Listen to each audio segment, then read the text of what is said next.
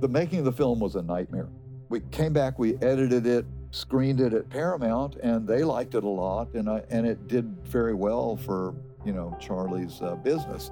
And then Paramount w- was releasing the films at that time in, on home video, and they asked for some sequels. And you know, once you've been through an experience like that in Romania, and you suffered through it, and you got home, and then all the suffering and all the bad memories kind of fade away, and what's left are oh that night I spent with Vlad and Juana in their apartment, and we got drunk, you know, and laughed a lot, and you know the all the good memories remain, you know. And so about a year later, I went back and, and did uh, subspecies two and three.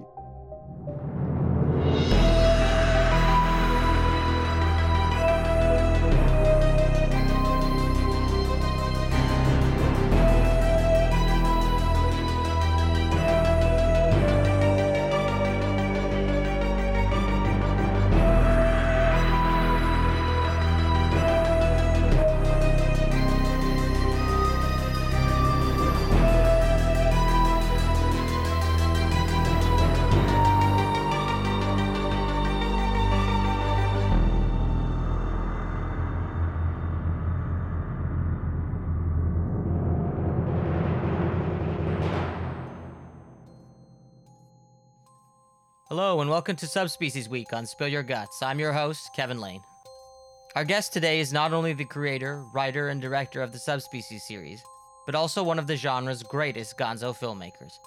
He has an extensive history in the genre, beginning as the location sound recordist on Tobe Hooper's seminal classic, The Texas Chainsaw Massacre, and an editor for longtime creative collaborator Charles Band on Empire and Full Moon classics like Tourist Trap, Ghoulies, Trancers, Stuart Gordon's Robot Jox, and Crash and Burn. In 1986, he wrote and directed the wacky and entirely fun cult classic TerrorVision, and it was clear to Charles Band that he had found himself a real deal genre maestro. That filmmaker was Ted Nicolaou, and his next film after TerrorVision was the original Subspecies. As Ted tells it, the original Subspecies shoot in Romania was more or less a nightmare. Ted would once again prove his vision and endurance when not only did he survive the ordeal, he created one of Full Moon's biggest hits. The rest is subspecies history, and we're going to uncover all of it here. From the original film to the back to back shot sequels shot in 1993, when Full Moon was shining its brightest, to the fourth film for a transitioning and somewhat troubled Full Moon, to fan favorite spin off Vampire Journals. Ted is the creative vision behind it all. Spill Your Guts is proud to present a conversation with the man behind the Bloodstone, Ted Nicolaou.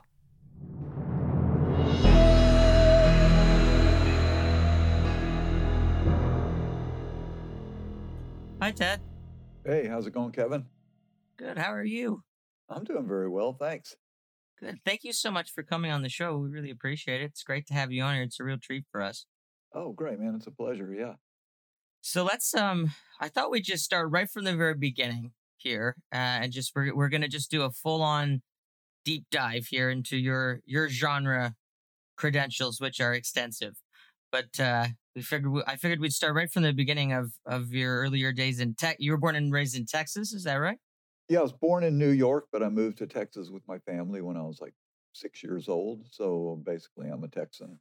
Um, lived in Dallas uh, as my childhood, and then went to University of Texas in Austin uh, for college, and kind of hated Dallas and fell in love with Austin, and uh, stayed there for a long time after school. What'd you take in school?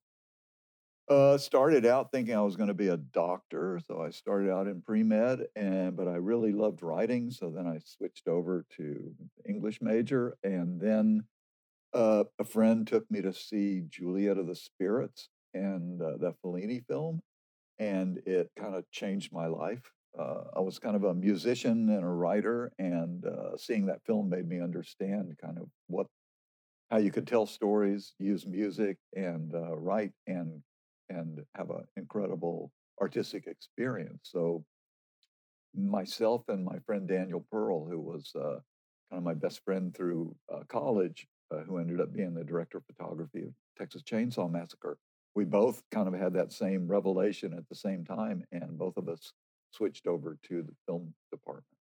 Daniel Pearl's gone on to uh, be the cinematographer in quite a few different genre films, hasn't he? Yeah, music videos. He's very big in music videos and commercials. Yeah, he's he's had a really long career. You want decided after you saw the Fellini film. Which Fellini film was it? It was Juliet of the Spirits. It was like a kind of an acid trip combined with going to see a movie at the Film Society at school, and um, Juliet of the Spirits just blew my mind. And then the next week we went to see uh, Bergman's film, The Seventh Seal, and that that film also just you know showed me what cinema was. And I had loved making movies, and we had a 16 millimeter camera at home when I was growing up. Um, so I kind of understood the possibilities, but those two movies made me go, you know, I don't want to be a doctor. I just want to make movies. And uh, University of Texas had a great film department at the time, uh, run by a guy named Rod Whitaker, who was the writer of uh, uh the Eiger Sanction and the Loo Sanction. He was wrote under the pseudonym uh, Trevanian, and uh, he was a great inspiration. And they had great equipment and a little building off to the edge of campus with um, editing facilities and so we were just uh, we were kind of on our own there and really had a great time did you guys just take the gear and run off and shoot shorts and just get a chance to experiment with it yeah yeah it started out you know with eight millimeter cameras and then once you proved that you were going to stick with the department there were 16 millimeter eclairs and uh, steenbeck editing tables and you could get in there you know, we'd stay all night editing and shoot during the day and um, we some of our films were financed through the local like national uh, uh, educational television um, outlet there in austin so we really had a great great experience. Did did you finish your film classes before you worked on texas chainsaw or when did texas chainsaw come up? Uh, texas chainsaw massacre i guess was 1972 and i guess we had just graduated both daniel and i had just graduated and uh, we were about i was about to go into uh, uh, graduate department in film at ut and that summer we did texas chainsaw massacre basically daniel got hired as director of photography i was like uh, uh, i had been working as a boom operator for a guy named courtney gooden who was kind of like the um, uh, tech genius of austin in those days and uh, but Courtney had gotten hired to do another film in San Antonio, and uh, so uh, Daniel recommended me for the uh, sound recordist as Texas Chainsaw Massacre. So you didn't know Tobe Hooper prior to that? You guys didn't? He wasn't in the same film school or anything as you guys? No, he he was a little bit older, so whatever education he had had was like five or six years ahead of us. Okay, gotcha. So yeah, because it's it's funny on on the internet. Eh, depending on where you look, it says that you were either the sound recordist or the location manager on Texas Chainsaw. oh, because it's a location. Yeah, it's usually listed as a location sound recordist. So uh, yeah. Um, when you guys were making that film, you know, and I and and of course, uh, the story of the making of Texas Chainsaws, uh, quite well known. At least it will be to the listeners of this podcast. But uh, um, did you guys ever like? Did you personally have a sense while you were making that movie that Tobe was sort of onto something? That he was making something that was going to be more than just you know the means he had to make it with. You know, when we first started, uh, we were kind of like snobby little film students who were kind of raised on art films and film history, and uh, Tobe seemed uh, very indecisive. We had been taught that every second counts in a shooting day and you've got to come super prepared. And Tobe came not prepared. So the first couple of hours of every day was Tobe trying to figure out with Kim Henkel, the, his co-writer and producer, uh, what they were going to shoot that day. Um, so, in fact, we didn't really know uh, what what we were on to. You know, we knew that the, some of the images that that Tobe was capturing were spectacularly horrifying. Um, but it wasn't until you know a year into post production when he finally finished editing the film that we understood, saw the film, and understood kind of what a powerful horror film it was. Do you think Toby sort of had that all in place right from the beginning, and do you think some of that sort of fell into place while you guys were making the film?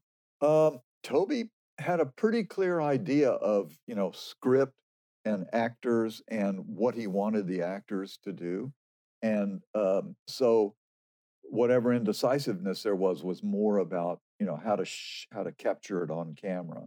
So I think Tobe actually knew what he was doing, and Tobe had a real distinct kind of uh, sensibility that was uh, real Texas sensibility. And in those days, if you traveled outside of Austin, you could indeed run into some characters like that. So so it captured a certain kind of hippie horror of uh, of kind of the the outside of town people around Texas.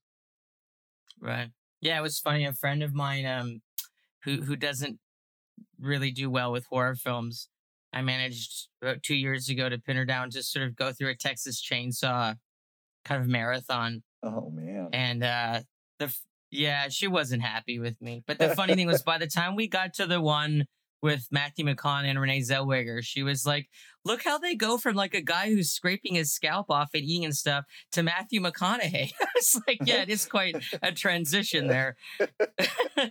She's like, "It's yeah, much yeah. less scary of being eaten by Matthew McConaughey. I might even sign up for that."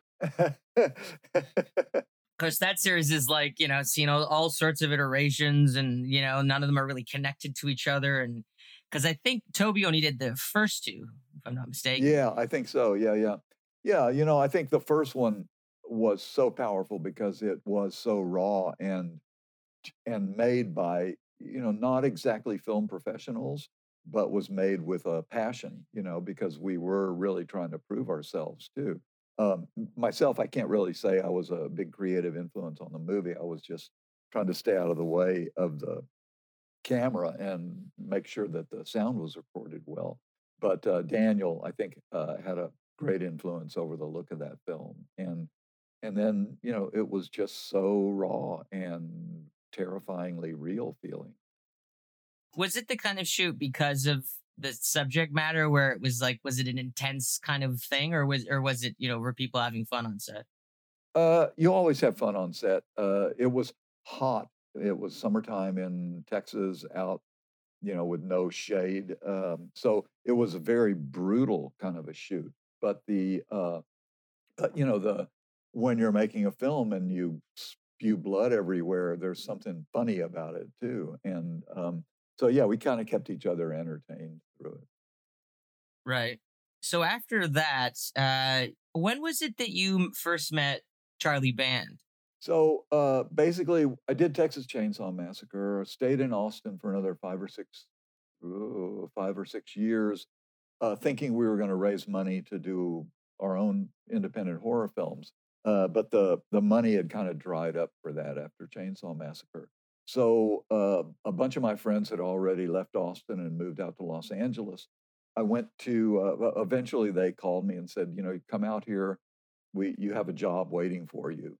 Uh, right. A film called Roar, which was uh, uh, Tippi Hedren and Noel Marshall's kind of crazy lion and tiger. Yeah, is that where the cats were mauling everybody and yeah. everybody, all kinds of people got hurt and stuff? Yeah, yeah, yeah. yeah. It was yeah. the most insane shoot ever. But I, I left Los An- left Austin, drove out to Los Angeles in my van, uh, like like the Beverly Hillbillies, and stayed with Courtney for a little while till I got an apartment. Worked on Roar for like nine months or so, uh, until a flood just kind of wiped away the entire uh, the entire uh, location uh, that they had built and the cutting rooms. Uh, stayed on to kind of get dig the film out of the mud and clean it and and clean all the editing machines and start editing again and about that time, Larry Carroll, who was the co-writer of Tourist Trap with David Schmoeller, both those guys were kind of friends of mine from film school. Um, they uh, had gotten a deal with Charlie Band's company to produce Tourist Trap, and so they hired me away from Roar to come edit Tourist Trap, and that's where I met Charles Band for the first time. And that was uh, so that was fairly early on sort of the Empire era. It was uh, pre-Empire. It was Charles came, Band. It was Charles Band oh, Productions. Oh, okay. It wasn't even Empire at that point. He had a little office on Santa oh, okay. Monica Boulevard, um, and a couple of cutting rooms and a little warehouse space in back, and a and a little space that he could shoot in. Uh, and he was producing at that time, I think he had just finished uh, End of the World or something and was doing a, a tourist trap and a movie called The Daytime Ended. Uh, so I had a cutting room there. Daytime End, it's like got a lot of stop motion and stuff in it. I feel like I just Yeah. saw that. Is that the one? Yeah, Dave- that's did David one, yeah. Allen do that that picture? Uh, David Yeah, yeah. Allen did the did funny, the yeah. stop motion. Yeah, yeah. Uh, and Okay.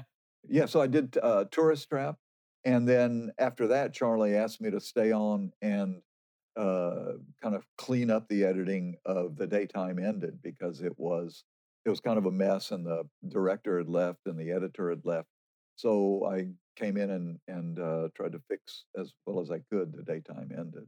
And you also worked on uh I guess at the time it had become Night Warning or something, but it became Butcher Baker Nightmare Maker. Yeah. Uh, so after after uh, the daytime ended, I kind of went off and and you know tried to work as an independent editor. Came across a guy named Michael Miller, who was a director from Chicago, who was directing a TV pilot for um, MGM, and I edited that pilot for him. Then he uh, went on to become the director of a film called Butcher Baker Nightmare Maker. Um, he got and so he brought me on as editor of that film.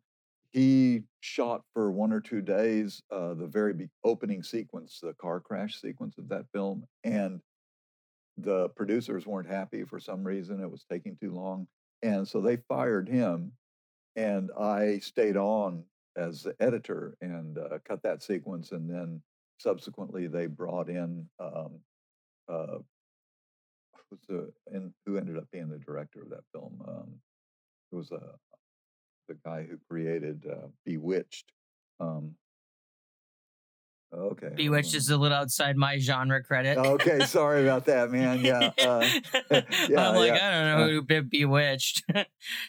Which remake? They're probably on 17 by now of that of Bewitched. no, it yeah. was uh, Bewitched the TV series. Uh, William Asher. They fired uh, Michael Miller, and I stayed on editing. They brought in a director named William Asher, who was like a old Hollywood pro, who ended up finishing the film.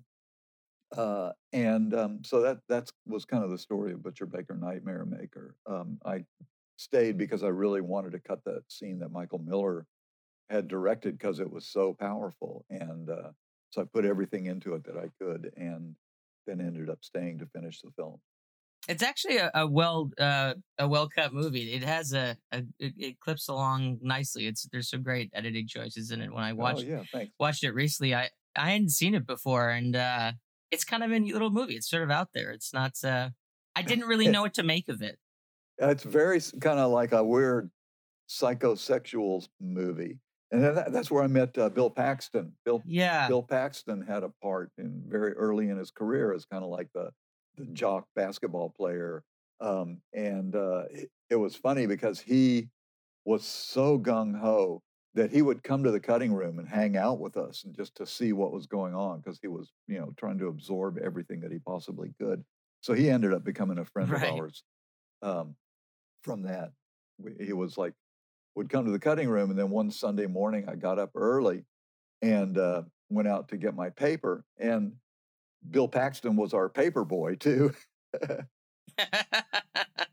Did you ever see the film that he directed, Frailty? uh, yeah, it was really good. Yeah, yeah, Yeah, it was great. Yeah, yeah. he was a very I mean, talented guy. Yeah, Yeah, he sure was. I I really, I, I always, I wish after Frailty that he'd gotten to do more genre films because for you know his first one as a director, he just sort of killed it. Um, there's two other movies that you edited that I that are movies just very close to my heart that I adore, which are Trancers and Zone Troopers. ah, yeah, yeah, yeah. I love uh, those both those movies. I I when I was a kid, I used to watch those movies incessantly, and I remember going to school. Yeah, I, I remember going to school, and I was born in '82, so I go to school when I'm a, a youngster, and you know, other kids are interested in He-Man or whatever, and um, my uh. My teacher says something to my mom is, Who's this Jack Deth character that Kevin's obsessed with? because it was like there you know my friends are like arnold schwarzenegger and i'm like tim thomerson it was like a very you know i was i guess just that sort of kid but but both of those movies to me are now they were in the empire era right zone troopers and trancers uh, yeah, they were. Yeah, yeah. so uh, Charlie um, started Empire, and uh, basically, it was a great place to work because there were like three three floors in Hollywood. You know, the ground floor was kind of reception and a screening room and and uh, executive offices. Second floor was writers and producers.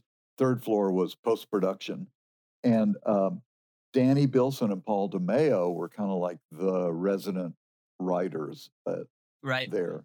They were great at kind of capturing like kind of a noir sensibility. And so basically that that was when I came back to, to start working for Charlie again was the it was Trancers. Um, and uh, Mac Ahlberg, the director of photography, you know, had a magic eye for for light and lighting people. Yeah, also did like Reanimator and uh, a few Stuart Gordon productions, products and stuff, right? Yeah, he worked with Charlie for quite a long time. And he was really, really a great cinematographer. Um, and yeah, and that's where I met Danny and Paul, and and um, came back to work for Charlie, and ended up staying for a long time there.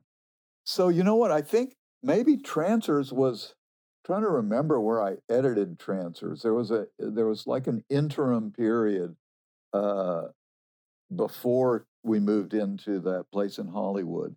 But Trancers was was uh, the first one, and then Danny and Paul. Uh, at a certain point, Charlie decided he was going to make uh, a lot of movies, all you know, back to back, and he needed uh, he needed uh, more directors to work with, uh, and oh yeah, so that would take us back a little bit earlier to like uh, to Rage War or or to uh, Okay. is that the name of the Dungeon film? Master? Dungeon Master, yeah, would take us Yeah, back to in Dungeon Master. '84. Yeah. Yeah, because what uh, what year was uh Trancers? It was Trancers, I think, was just before. Yeah, because basically, like when I when I was sort of diving in, and it when you pretty much finished up. Sort of, I think it was Trancers or Zone Troopers, one of those, and then that's when you just sort of there was less uh, editing, and you started directing more pictures for for, yeah, for yeah, Charlie. yeah. Basically, okay. So so before we moved into the place on uh on uh, La Brea, there was a little office on Fairfax, and that's where Charlie had the post production offices that did uh, Reanimator, and that's where I cut, uh, I believe, Trancers.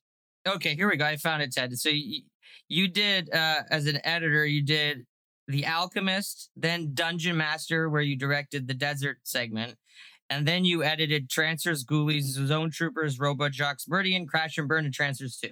Okay, okay. All right. So basically, in this, uh, when Charlie decided he was going to start making more and more movies, I think that was right at the beginning of Empire. He um, did this movie called Dungeon Master that was going to be a test for a number of uh, new directors.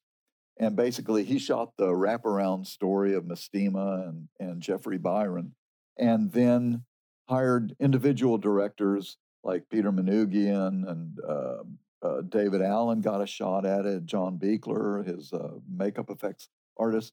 All of these guys uh, kind of wrote and directed their little segment within the of the film within the film. And when I finished editing it, my feeling was, you know, I I want to direct too, and this is I Yeah. can I can do better than some of these.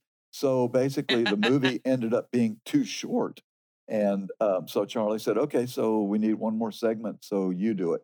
And that's when I got to kind of show him what I could do as a director in that that little um, uh, desert car chase sequence. Uh, it was two days of shooting out in the desert, a great location, uh, but the little cars kind of uh, kept failing. And right at the final big moment where they were supposed to crash together and explode, one of them stopped running. So I had to kind of come up with some kind of editorial solution for the final moments. A lot less Uh, climactic than an explosion, huh? It just stalls out instead of exploding. Pu- yeah. yeah.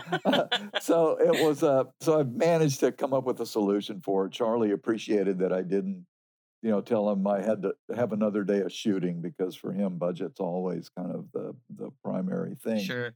So uh so that kind of set me up to for more directing or or to be able to direct for him eventually.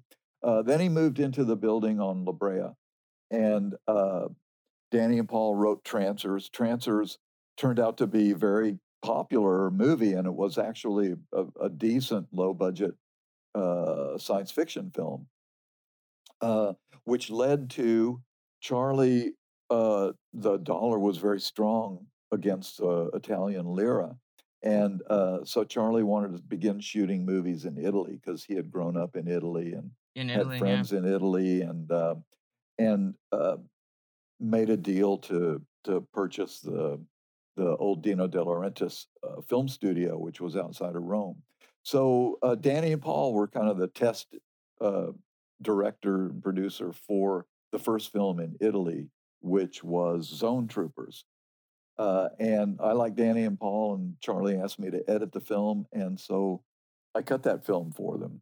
Uh, and the thing with uh, when you were editing for Charlie, his father Albert Band was like the kind of uh, editorial consultant for everything, and so you sort of had to work with him to trim down the film. And some directors didn't like to be told what they had to cut from their film.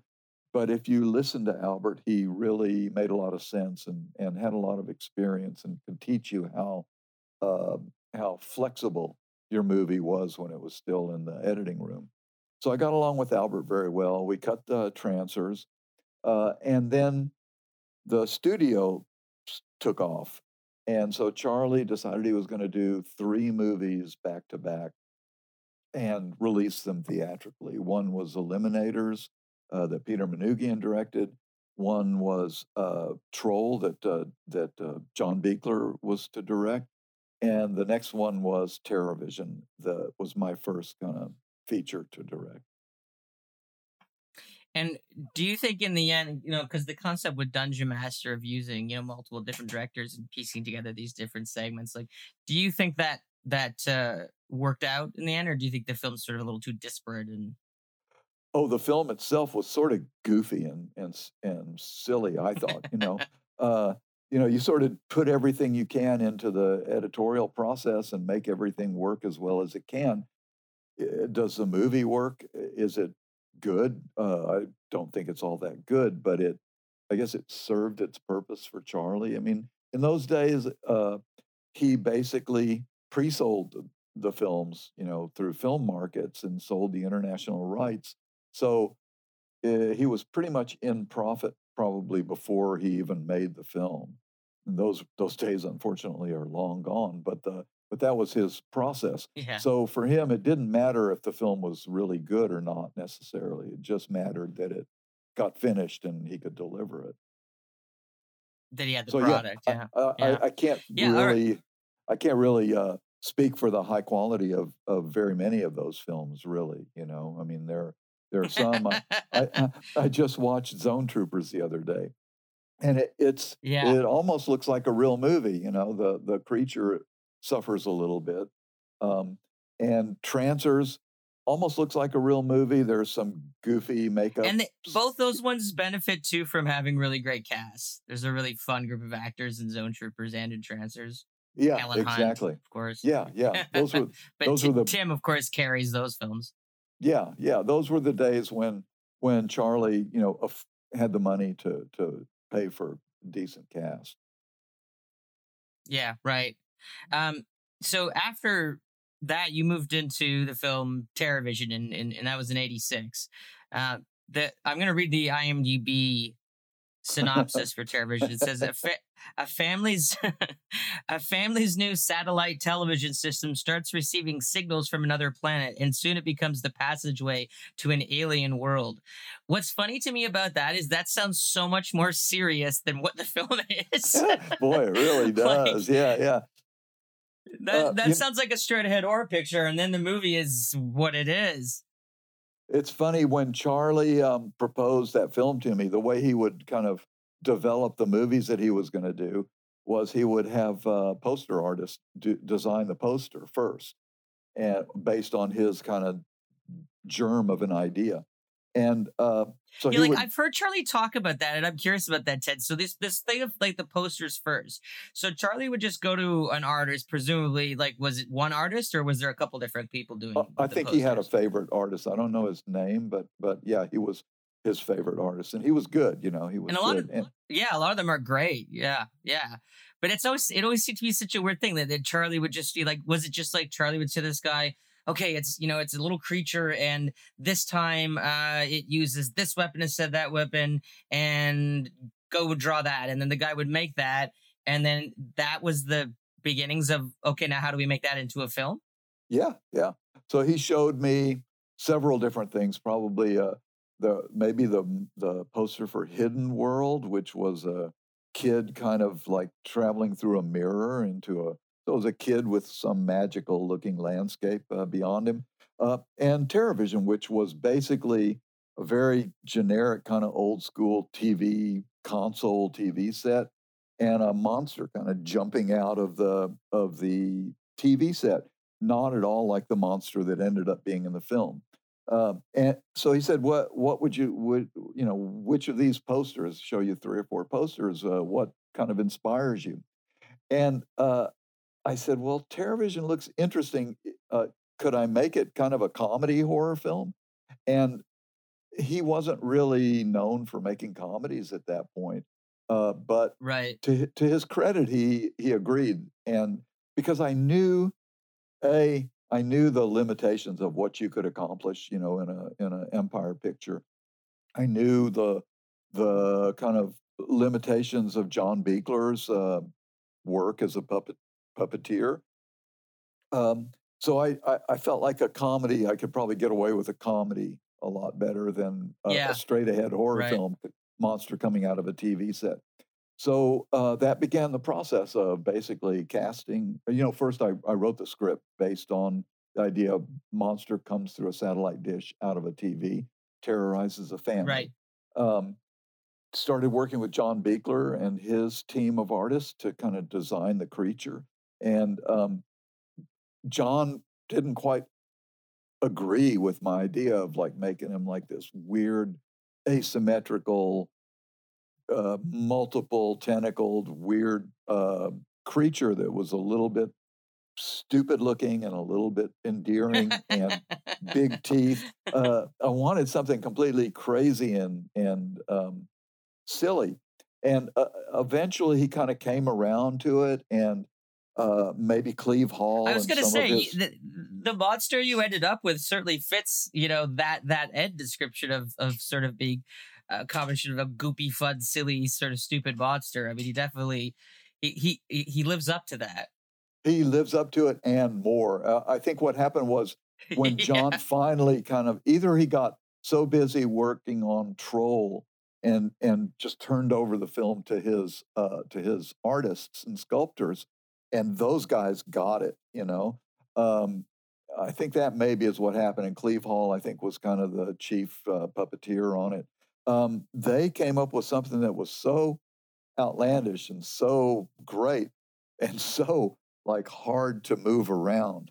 Uh, but they sent it over to Italy, and um, uh, simultaneous to to the design of the creature, the the art director, uh, production designer Giovanni Natalucci, the Italian who had done uh, Zone Troopers, and uh, also uh, Troll, and um, ended up doing a lot of films for Charlie. Uh, he came to the to Los Angeles to discuss TerrorVision, and we, I took him.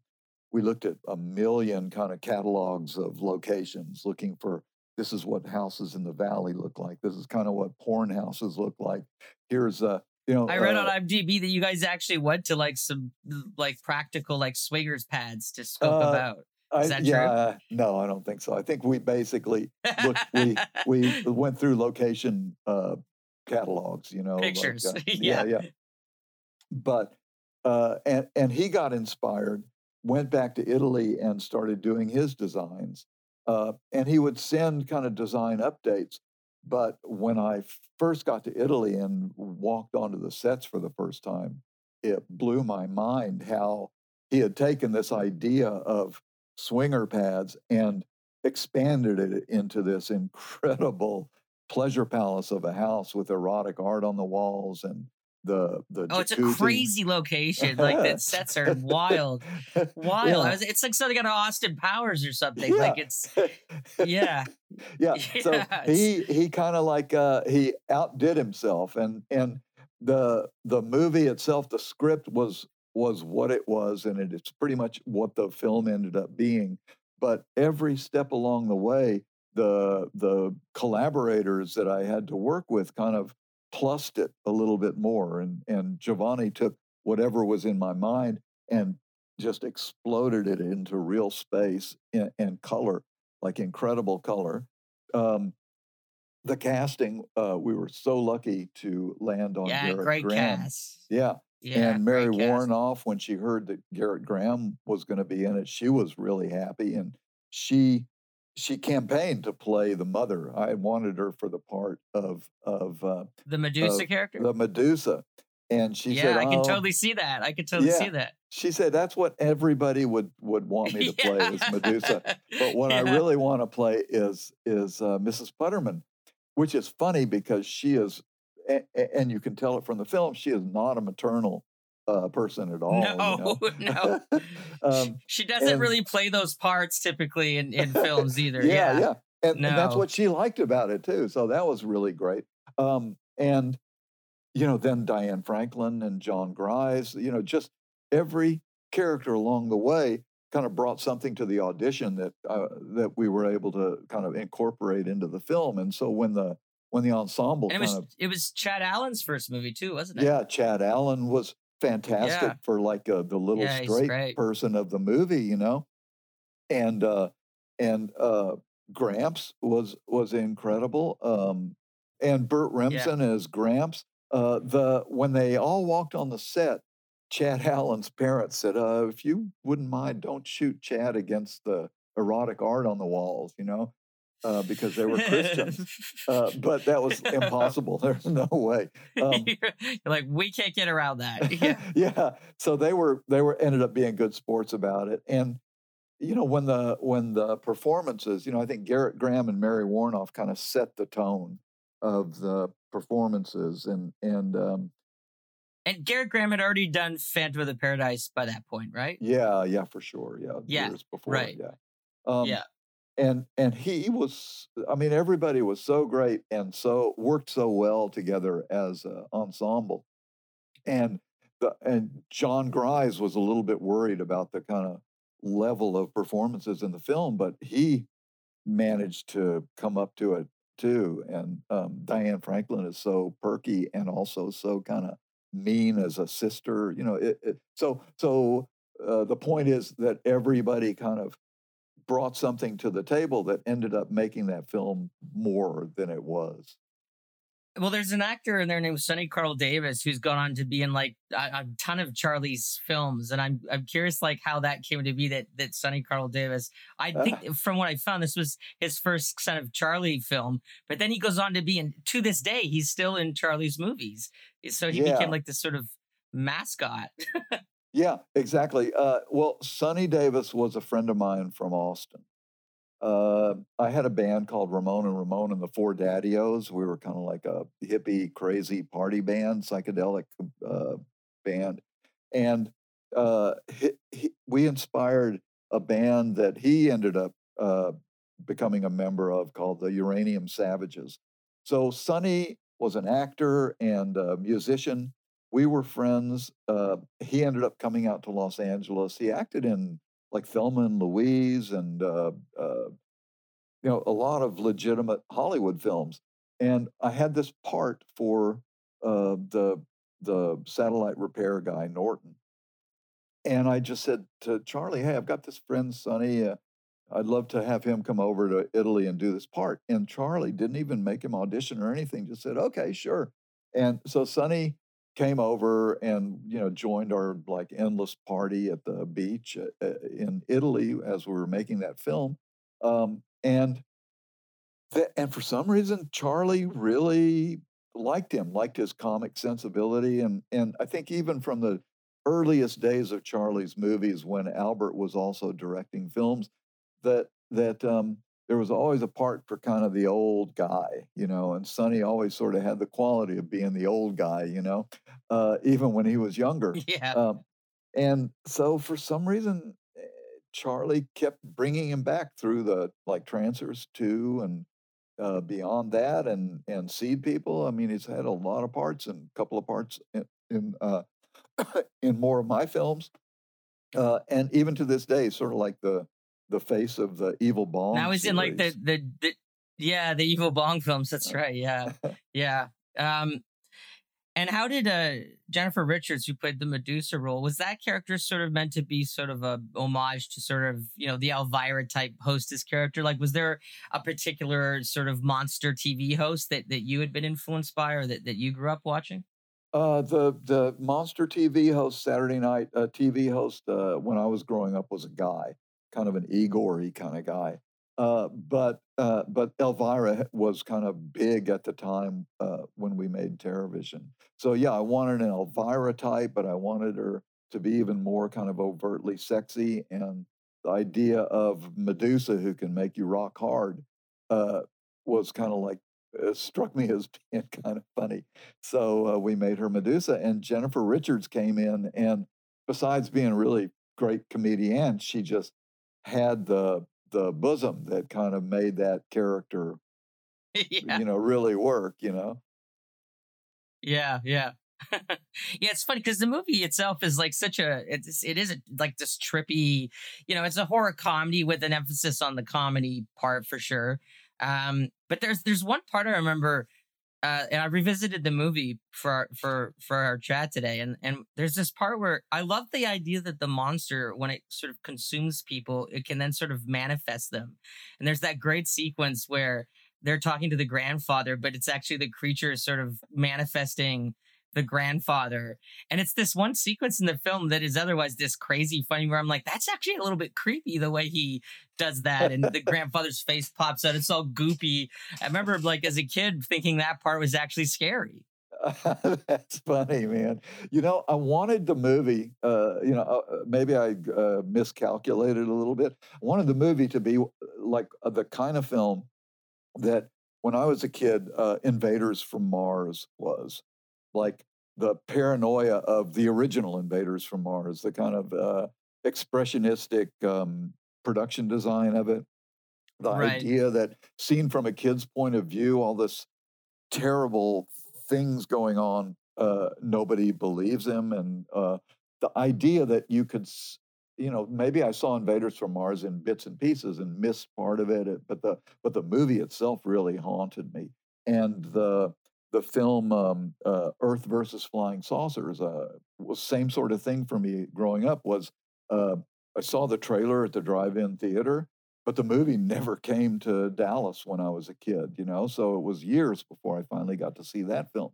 But those films kind of like stuck in my brain, and I wanted TerrorVision to be that basically the same thing. It would stick in your brain as a kid.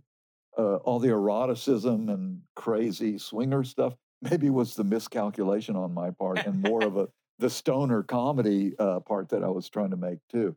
But I think it did kind of stick in the brains of a lot of kids who saw it on television. It didn't look Oh, like yeah. anything else that they'd ever seen, you know. Well, and that that opening theme song is a real banger. I mean, I never forgot that that opening song. Yeah. Terrorvision. Yeah, yeah. The Fibonacci's were great, man. They I sort of uh, that that film is all tied into kind of a certain era of Los Angeles. In that era, there was a nightclub called Club Lingerie on Sunset. There was a beautiful big music hall. Um, a lot of great bands played there, and the Fibonacci's were regulars there, and Mary Woronov was a regular there. So I'd see Mary there before I met her, and uh, saw the Fibonacci's. And w- uh, when we finished Terrorvision, I wanted uh, Frank Zappa to do the score, and we got Frank Zappa to come in and uh, watch the film. And uh, I think the schedule, how how quickly we needed the the the score, kind of chased him away. Um, but I, it stuck in my head. The the sound of the Fibonacci's was so unique and new wave sounding. So so we reached out to the Fibonacci's and got them to do the, you know, the the the theme song and a couple of the incidental pieces that are in the film.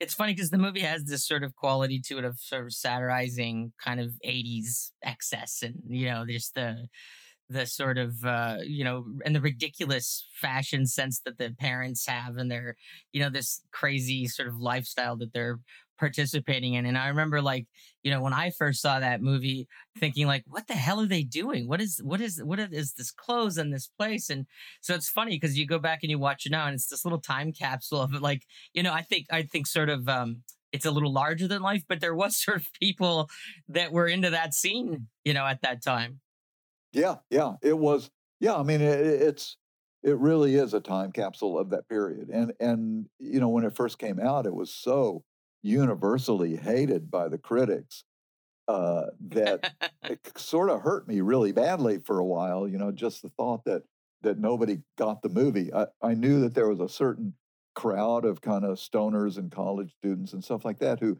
who did get right. it uh, but n- nobody saw it in the theaters, and it was really not till years later that the, you know, the people started turning their friends on to it, and and the the became sort fans, of a, a, cult movie. Yeah, yeah, yeah, it really did, and and that, so it's been really satisfying that it still even now sort of you know inspires people to turn their friends on to it. Yeah, I remember John Carpenter talking about um, how so many of his pictures, like you know, at the time that they came out, people said this is crap you know this is you know and nobody sort of got it and then he said i don't know why for whatever reason it seems to be that years later they're going that's a masterpiece and he's thinking where the hell were you when it opened? Yeah like, really needed you. Yeah needed that support. Yeah. Yeah, yeah. so so there's this pretty big gap there before you ended up doing what is sort of your your claim to fame, your your your your babies, the subspecies series, which uh, the first one being in '91. Yeah. Um. And I'm curious with subspecies, like so. Uh, for anyone who's of the listeners who haven't seen subspecies, you have to stop what you're doing now and go watch it, and then finish listening to this podcast. But subspecies, basically, the premise is that three students get caught in a struggle between a good vampire and his evil brother in in Transylvania. And but you had the the rare pleasure to actually get to go shoot this vampire movie in Romania. Yeah, yeah. Basically, uh, after TerrorVision, I got a I got kind of um, hung up in development hell at Empire for a while, doing you know, trying to do some comedies and they were reaching out into different genres. Um, and none of them got off the ground uh, until there was a small period where they were doing uh, they were doing like crazy title movies, and one of them was Space Sluts in the Slam. Right. Uh, and so I wrote a script that was I wrote a script I wrote this. Oh man, imagine calling a movie that now. oh, oh man, no. And and even then, I was like, okay, we have to change this title, but I want to do this film. It's degrading. So, yeah, yeah. I, I wrote a really funny kind of sex farce in space, and it was really funny. We were going to shoot it on the leftover sets from um, Arena, the Peter Manoogian film. Yep. Um, went over to cast it and went over to Italy to start pre-production just at the time that Empire kind of collapsed and fell apart. Right. Out of the ruins of Empire, uh, Charlie came back with uh, Full Moon. I edited a couple of movies for him at Full Moon, uh, like um, like uh, Meridian, um, and of and at a certain point, he pulled out the old poster again. And here's a poster for a movie called Subspecies, and it's uh, I think it's this one. Uh, I have it the, up here. You might the little minions carrying the the woman across yeah. the okay, yeah. but they don't look like the, the, the minions that ended up being in the film. They they look very different than the minions that we actually end up seeing in the movie. Yeah, yeah, but it was it's the same sort of story. The monster of TerrorVision yeah. didn't look like, but it's this is what yeah, I, this is right. what Charlie's going to sell is this idea. Yes, uh, right. He had, he had been approached by a guy named Ion Ionescu, who was like a Romanian expat who was living in Los Angeles. And after the revolution in 1989, Christmas of 89, where they deposed Ceausescu, and democracy was blooming in Romania, uh, Ion Ionescu wanted to go back and start doing business in Romania. So he put together a deal and proposed it to Charlie, whereby the the Romanian film studio Buftea would pay for all the Romanian costs, and Charlie would pay for the cast, director, post production, blah blah blah. Uh, and uh, too good a deal for Charlie to pass up. And Right. I th- I think he first offered it to Stuart Gordon, in fact, uh, but Stuart didn't want to do it. Um, and so then he offered it to me and said, "You want to go uh, do this movie in in Romania?" So he sent me there for a week to uh, to kind of scout locations and meet the people and see if it was even possible to do. I spent a week in Romania, driving up and down the country, up into Transylvania, looking at castles and monasteries, meeting Vlad Paunescu, who was going to be the director of photography, who didn't speak English, and his girlfriend, who is now his wife, Oana, who was the going to be the costume designer, who did speak enough English that we could all kind of communicate. Um, got to know them very well and loved them. Uh, came back to Charlie and said, "Yeah, okay, we can do this," you know. So so then um, took another few months or so, and we basically uh, cast the film. And when I went to when I went to start pre-production in Bucharest, uh, we still did not have a Radu. Um, we had the girls, and I ended up casting one of the one of the female leads out of Bucharest. Um, but Charlie uh, continued casting, met a guy named Michael Watson, who was on uh, General Hospital at the time, who ended up playing Stefan, the good brother. Michael suggested uh, a friend of his from General Hospital to play Radu, uh, and that was Anders Hove. And uh, so they read Anders Hove for the part and loved him and said, You're going to love this guy. He's great, great, great. Um, and so, really, we got Anders because of Michael Watson. Um, I was in pre production, and um, finally, uh, the cast came over. In pre production, you're always like super lonely and you know struggling to kind of get the movie off the ground. But once the cast starts arriving, you feel like okay, they, it's real now, and and you can start rehearsing, and and you feel like you've got your team there ready to help you. Um, the first subspecies was basically shot, you know, like nine months after the revolution. Uh, Romania was still like a very barren country. You couldn't find food in the grocery stores, or if you did, it was like big bottles of peas. Um, you couldn't get candy Yeah. bars except in the dollar shops. Uh, it was, you know, it was there was so little going on um, that it could drive you completely insane. Um, and so the whole production of that movie was basically fighting against uh, the getting the crew to kind of stop going on strike because they weren't getting paid enough. Uh, Vlad Paunescu really kind of helped kind of keep it all together and kind of helped me kind of get through it. Um, Jan Ionescu, the producer who originally pitched the idea to Charlie, kind of ended up locking himself in his hotel room and not coming out um, the production meetings would consist of glasses of vo- tumblers of vodka until people were just like slobbering, screaming, and yelling. And Vlad would look at me, and I'd be like, "Oh my God, I'm never going to get out of this country." And Vlad would look at me and just go, "Don't worry, Ted. Be happy." You know, like because "Don't worry, be happy" was kind of the big song at the time. yeah, right. Um, uh, and but wine was like a dollar a bottle and and pretty good. And Anders and Michael were big drinkers, and so it was a always a hassle. Michael was a big pain in the ass to work with because he was not he just defied authority at every chance he got and was very kind of bipolar. And the actresses uh, pissed off um, the guy who played kind of the caretaker of the of the monastery. Carl, yeah. Yeah, Carl uh, would step on his toes in his big shoes, and so it was every night was a drunken madness dinner at the hotel of like glasses of wine being knocked off the table, chicken, raw chicken, bad French fries. It was such a nightmare making the film and and the you know after the first week of shooting, Charlie shut us down because he didn't like the way the film was looking. So Right. they wanted to replace Vlad as director of photography with Adolfo Bartoli, who was kind of the next generation of Mac Ahlberg, a Charlie's favorite cinematographer. Uh, Adolfo came to Romania and looked at me and, and said, "Uh, You know, I don't want to come here and do this movie. Uh, and I said, Good, because I don't want to lose Vlad, because if we don't have Vlad, we're not going to finish this movie at all, because he's the only one that can control the crew.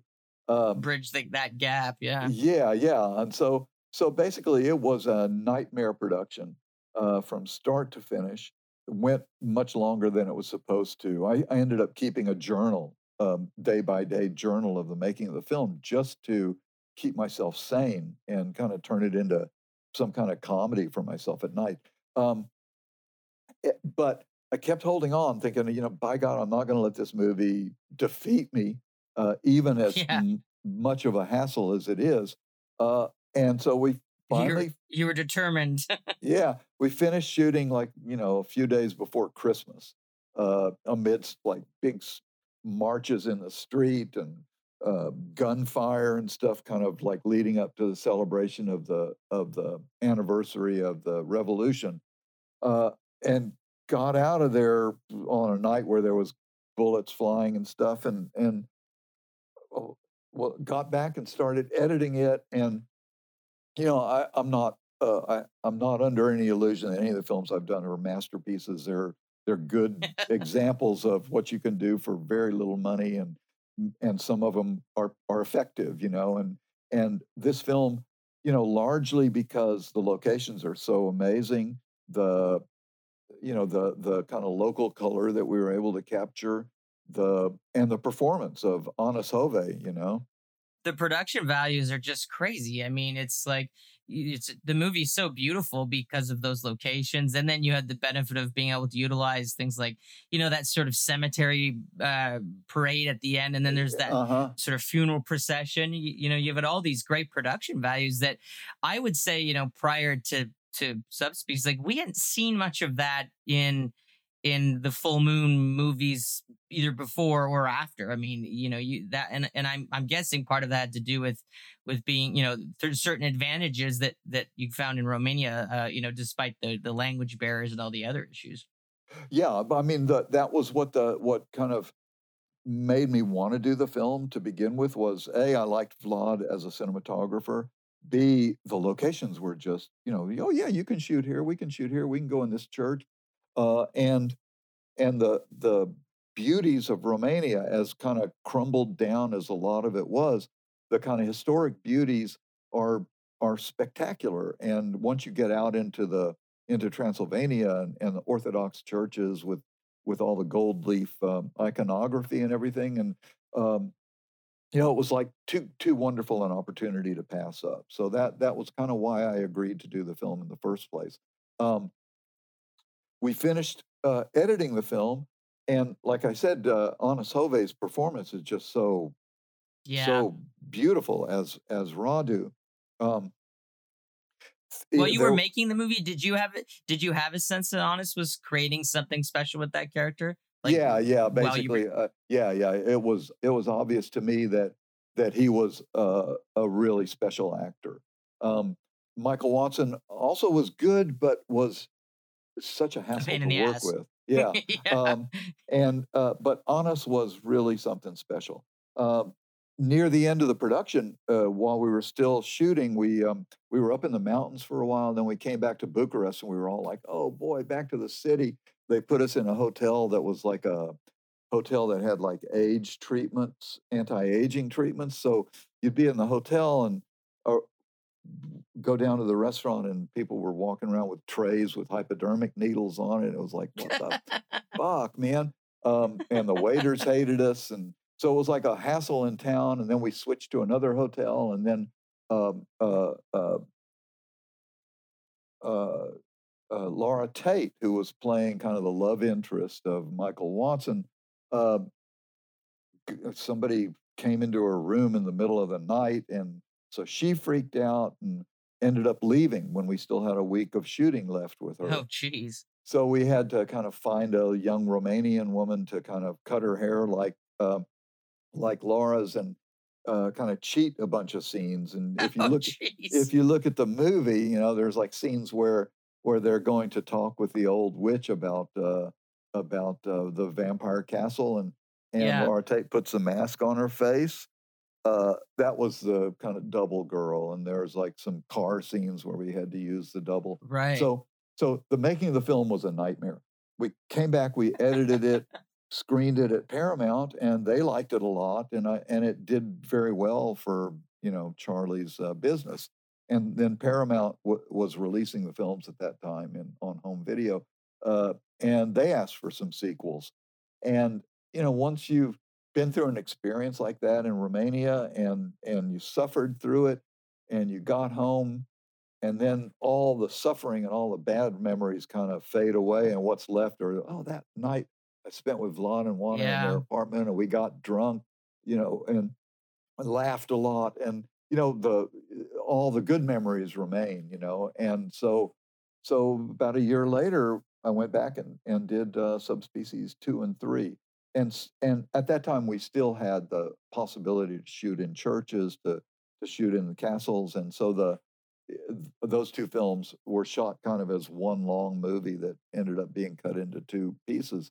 Uh, you know, I think maybe we uh, is an improvement in some ways over subspecies one in the in the Radu makeup in the shadow flying kind of Oh yeah, I think I think Bloodstone is probably f- like Full Moon's sort of sleekest looking film. It's it's it has such a um it, it, like the pace, the it's atmospheric and and Anders and uh Denise Duff really stepped into the role. It just a lot of things seem to really come together on Bloodstone to me to make it, you know, one of the real standout Full Moon films uh, Yeah, you know, in, in the entire run.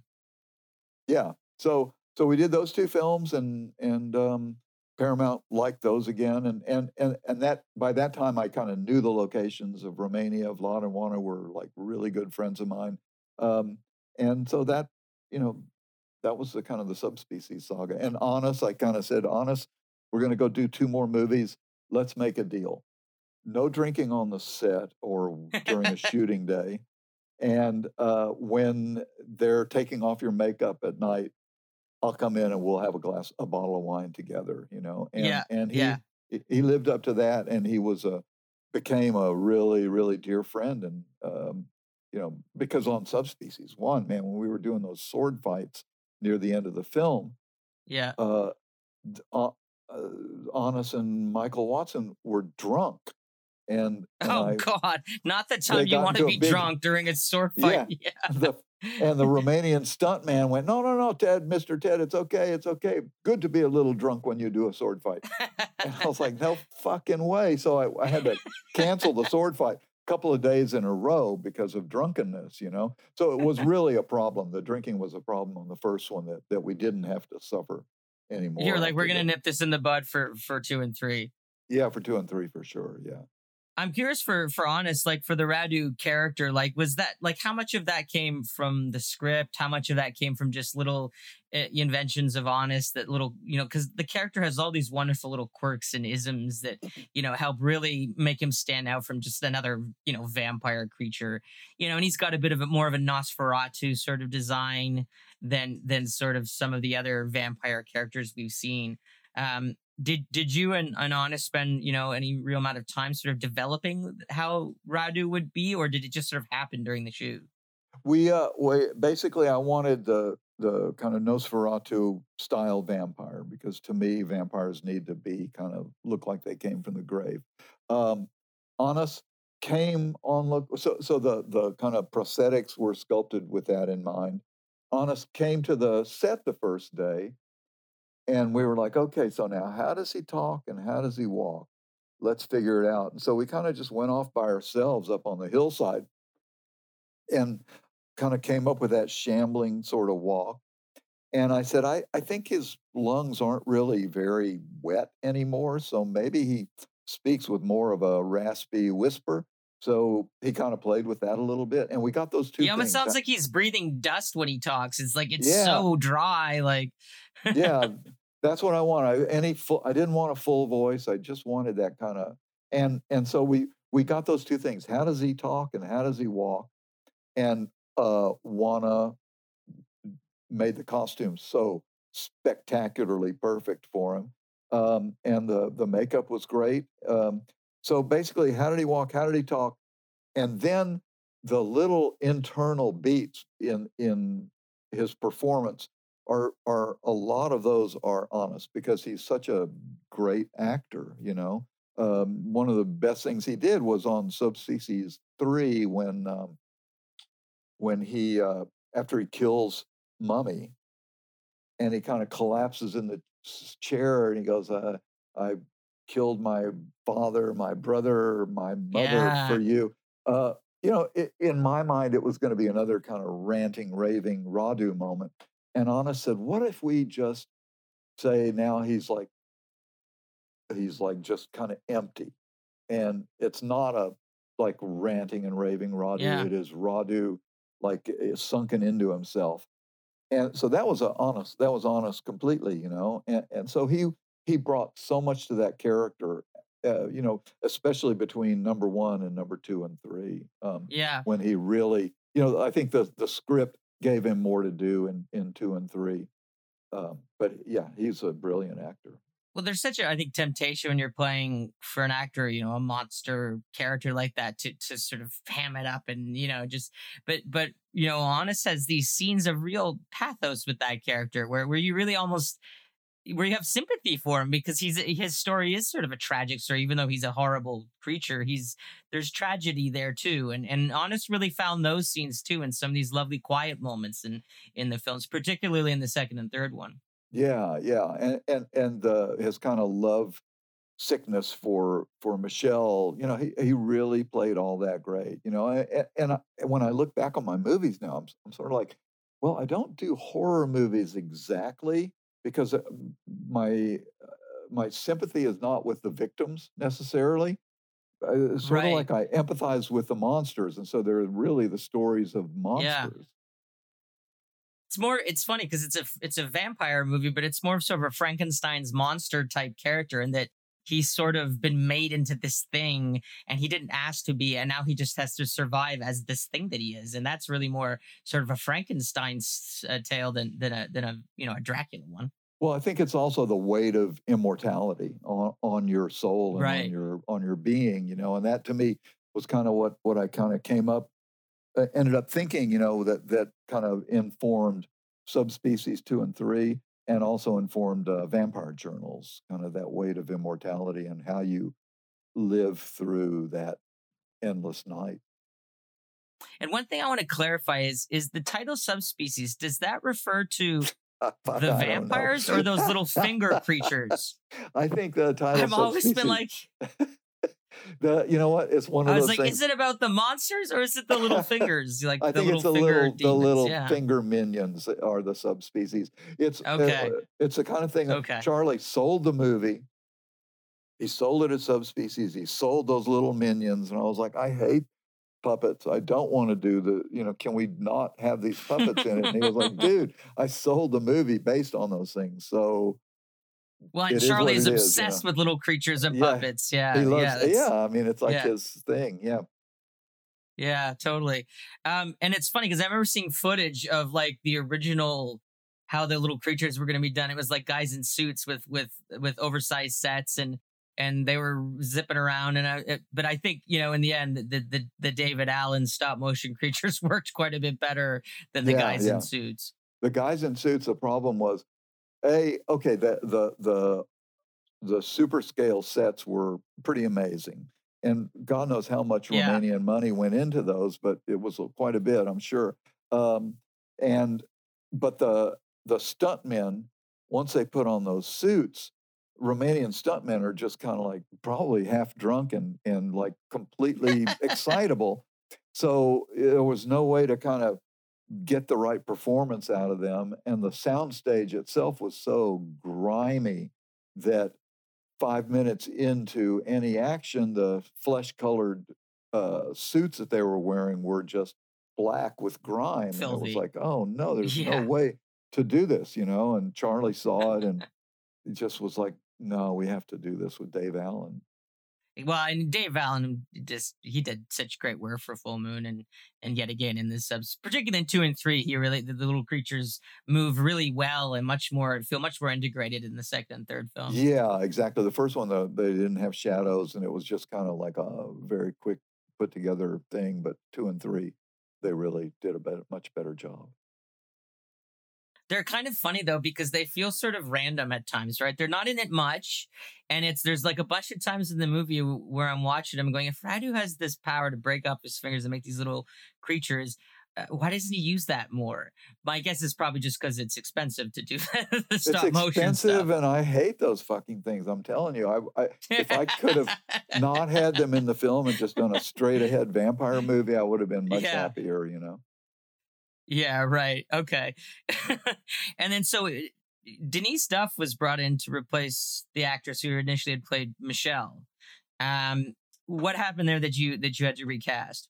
Uh, uh, Laura Tate had a unfortunate incident at the end of the making of Subspecies One, which was somebody kind of appeared in her room, which caused a gigantic scandal in the hotel, and Anders throwing telephones at the desk clerks, and me being roused out of my sleep to come down and take care of my colleagues.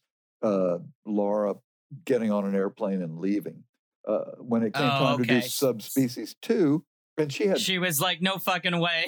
that that plus she had two young children at the time Right. and wh- the first one we were gone so much longer than we initially planned to be Yeah. gone uh, and and when you're that far away in a country like Romania and you've got kids I had a young young son at home too uh, you miss them terribly and you just think you're going to Yeah. die on the road or something and so so Right. um, and and so her kids were a little bit older in subspecies too and and she just didn't want to leave home you know so i understood that that was like Right. not couldn't argue with that so luckily But Denise, Uh, Denise, she's great. She's really ahead, good. sorry, she, em- she embraced that denise duff embraced that part so beautifully.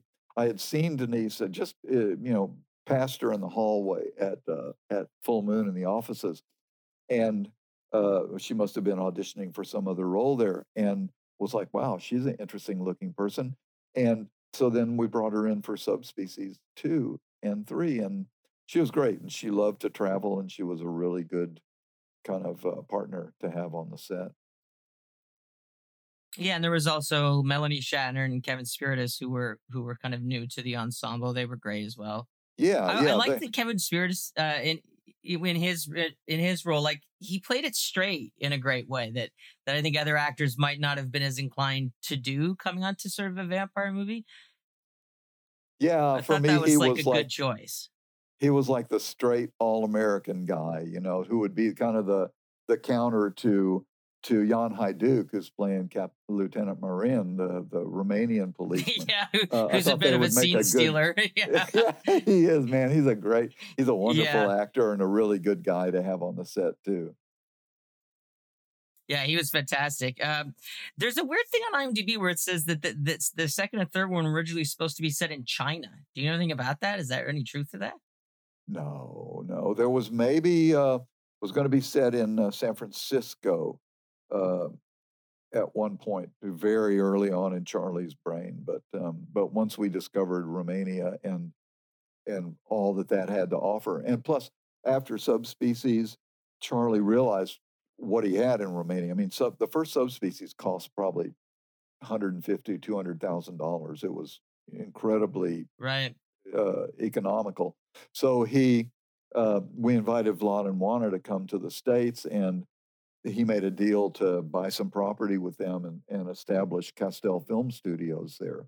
That uh, he ended up losing, but uh, is still an ongoing uh, major film producer in Romania. And I loved the addition of the Pamela Gordon mummy character. She's that's a really fun character. I love that the the the mummy's name is Mummy. I love that it doesn't have like some witch name or something, just Mummy. Like hearing Radu, you know, going my mommy, like just these scenes where he's calling her mommy. It's so much. It's such a fun thing. Like, what made you guys to be like, let's just call her mommy? Like, Uh, it's such a neat what? touch.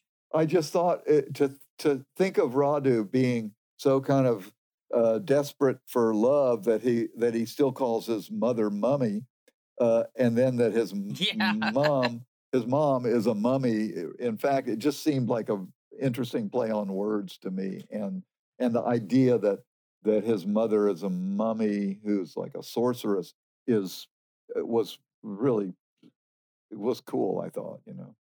it's it's sort of irresistible. Yeah, I mean, we didn't even talk about the fact that you that in the first film, um, uh, wow, what's his face from from the tall man from Phantasm, Oh yeah. Uh um jeez. Angus uh, Scrimm. Angus, Angus Scrimm came Scrimm. in to play the the king. Yeah. Angus Scrimm uh basically Charlie, you know, kind of uh put that deal together. Angus Scrimm flew to Romania for like 2 days of shooting. Uh his plane for some reason ended up like halfway across the country, landed halfway across the country. So then they had to rush him to Bucharest. I met him. Uh, he was, you know, f- from the Phantasm films, I expected him to be a very threatening, scary presence, when in reality, he was a very mild, very sweet man. So I was like, oh, fuck, how are we going to make this guy like a vampire? And then, and his hair was so short and he did, had no kind of sense of like antiquity to him.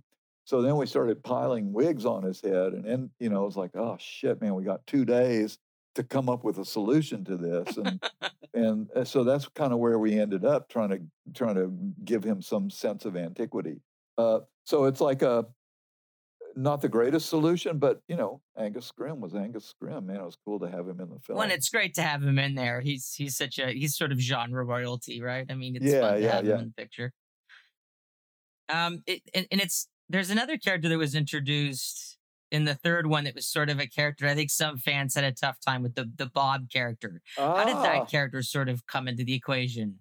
Well, because uh, Mel Thompson works for the U.S. Embassy. He's got a friend who who's like a like a CIA guy or a you know Marine kind of guard for the embassy. Uh, it felt to me like Mel was not able to kind of like uh, launch an assault on the castle. Uh, so I thought it'd be kind of Right. funny to bring in this kind of out of control gun nut uh, character.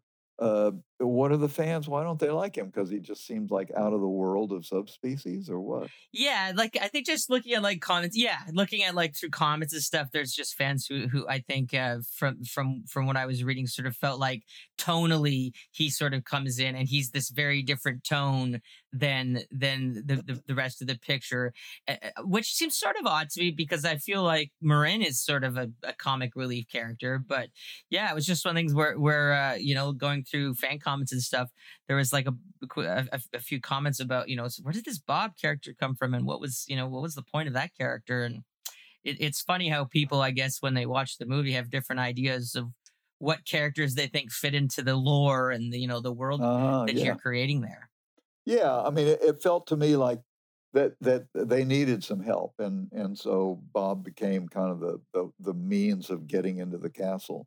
Um, yeah, uh, that that's funny. Yeah, I mean, I, I can I can dig that it's like, wait a minute, what? Now there's all these guns, and you know, here's a guy with all this, right? um, yeah. like firepower. Uh, but yeah, that I mean, you know, sometimes you make a misstep. Uh, I guess I could have thought thought about it longer and figured out another way for them to get in, but uh, that was it. I love the way that they they that that Radu and the mummy when they do that teleporting and they start just ranting and raving nonsense. You know, and then they teleport away. Uh, That's such a great bit of business. Was that an Anders thing? Yeah, Just I said, Anders, we need like some. they teleport. I said, Anders, we need a magic spell, and uh, in a foreign language. What can you come up with something? And I guess there's like an old kind of uh, Greenlandish uh, uh, saying or something, and my father's dead, or or or used Greenlandish uh, tongue to say my father's dead, my mother's insane, and something, something, something, and, and he just he did it the first time, and it just sounded so horrifying and cool, you know, that we just went with it. yeah, it's really crazy. There's this great bit too that he does where I think it's the Rebecca character points a gun at him and Radu kind of does this sort of eye roll at the gun being yeah, put yeah. in his face. I was like, that's such a great, like such a great just you know Anders like never miss you know he never misses a beat with that character for a chance to sort of you know it, there's there's a side to to Radu where he's kind of this like I don't know. He almost feels like this sort of punk vampire. Like he's not just, you know, gothic. Like there's a humor to him, um, and and on top of this pathos and the sadness, and there's so much going on with the character. I think that's really why he's had a, a long, a lot of longevity as a villain. Yeah, he uh, Anders could find those little moments, you know, and and surprise you. I love it when an actor kind of like does something that's not doesn't jump out too far from the scene itself, but is such a perfect little moment of interior uh, life for him. And, and Anders is incredible at finding those moments and also understanding kind of that that humor kind of goes hand in hand with uh, with horror, you know, and, and so there needs to be kind of like this slight cracking of the of the seriousness of the tone every once in a while. Right. And then he also says, you know, there's a scene right towards the end of Subspecies Three between Denise Duff and Anders, where they're, where he's sort of, it's this like this, just this sad, tragic scene where you, you almost feel like she sort of feels for him in that scene. She knows what she has to do. She knows he has to be stopped. But there is a sense that Michelle has almost empathy for Radu at that point. I thought that was really kind of great to to to include that in these characters that they that they had that connection. That like you're talking about the scene on the castle ramparts where where she says, "What's it take to kill a vampire?" and she she says she's going to hate him forever, and he tells her he loves her forever. Yes, that- that's right. Yeah, yeah. yeah that that's scene right. was yeah. yeah, that you Yeah. know you write a scene like that and you don't maybe know quite how it's going to play but it felt like right. you know she needs to be contemplating her own death because she wants to somehow be set free from this you know and and it and it was obvious that in through subspecies 3 that his kind of uh, obsession with her had turned into something kind of like a perverse love. So it, yeah that was like one of those moments where the actors just bring so much to the written word that you're just in awe. And every time Um, it's like oh you know- we we got to shoot this quick we're losing light blah blah blah quick blah blah blah you know and so uh, add that the the the sense that you know every day is like you're running out of time and yet still they have the wherewithal to kind of focus in on a scene like that it's really great yeah, they had real chemistry, Denise and, and Anders. And then yeah it's yeah you know it was it was funny watching at the end of the movie because I going back and revisiting the the, the trilogy uh, before talking to you today. Eh, eh, it- it- Radu has these eh, extremely inventive demise is at the end of each of the films. They they and they seem to sort of one up one another. And by the third one, he has this just I mean, every he gets stabbed in the cheek. He gets in all these weird places where we don't usually see people like in the forehead. I was like, I don't think I've ever seen a character get stabbed here and here, which I thought was great because there's it's that the one in the cheek is sort of horrible. You're like, oh my god, like right in the bone of his face. man. and- Yeah, yeah, and yeah. then he falls on the yeah, and then he falls on the tree, and I was like, I remember thinking like, how the hell is he going to survive this one? Did you think at the end of the third one, we're done here? Like that's the end of Radu? Pretty much thought that was the end. I didn't realize that we were going to make a fourth one, and it was uh, quite a few years before we had the money to make the fourth one, um, and and that we didn't have as much money to make the fourth one as we had to make uh, the first three. So it suffered in some ways, and um, but yeah, the, trying to figure out the way to the way out of his death was always kind of the trick of starting the next screenplay. Yeah, and, and then between three and four, you did Vampire Journals in '97, and it's sort of you know things had sort of changed at Full Moon because Paramount was out now and budgets had gone down at, by that point. I can't remember who who Charlie had uh, distributing his films at that point, but I think I think um, um, but you I- know oh go ahead. I was gonna say it was like you know, Vampire Journals was interesting because it was like you know, I you can kind of see that that that maybe the budget had gone down and maybe you had less to work with. Uh, but you know, and, and in that one, you went sort of full on gothic, like you know, the the the the the, the subspecies one through three had gothic elements, but there was, you know, Radu had some humor to him, and there was a gore component that was more present. And then, you know, but but Vampire Journals was much more sort of a straight ahead sort of gothic vampire picture. You know, uh, Vampire Journals actually, uh, I think, was still part of the Paramount regime because we were in the Was it? building. Yeah, yeah, it was before Paramount kind of uh, pulled out of their support. But yeah, Charlie uh, kind of called me into his office one day and said, "I got this idea. I want to do a story about kind of um, more beautiful city vampires uh, and uh, vampires that have a gambling casino because Charlie's a big uh, Right. gambler." Um, and and so the idea kind of I, I went well let me think about that and uh then it, suddenly it kind of appealed to me the idea of doing this uh, because because for me the the idea of a underground network below the city.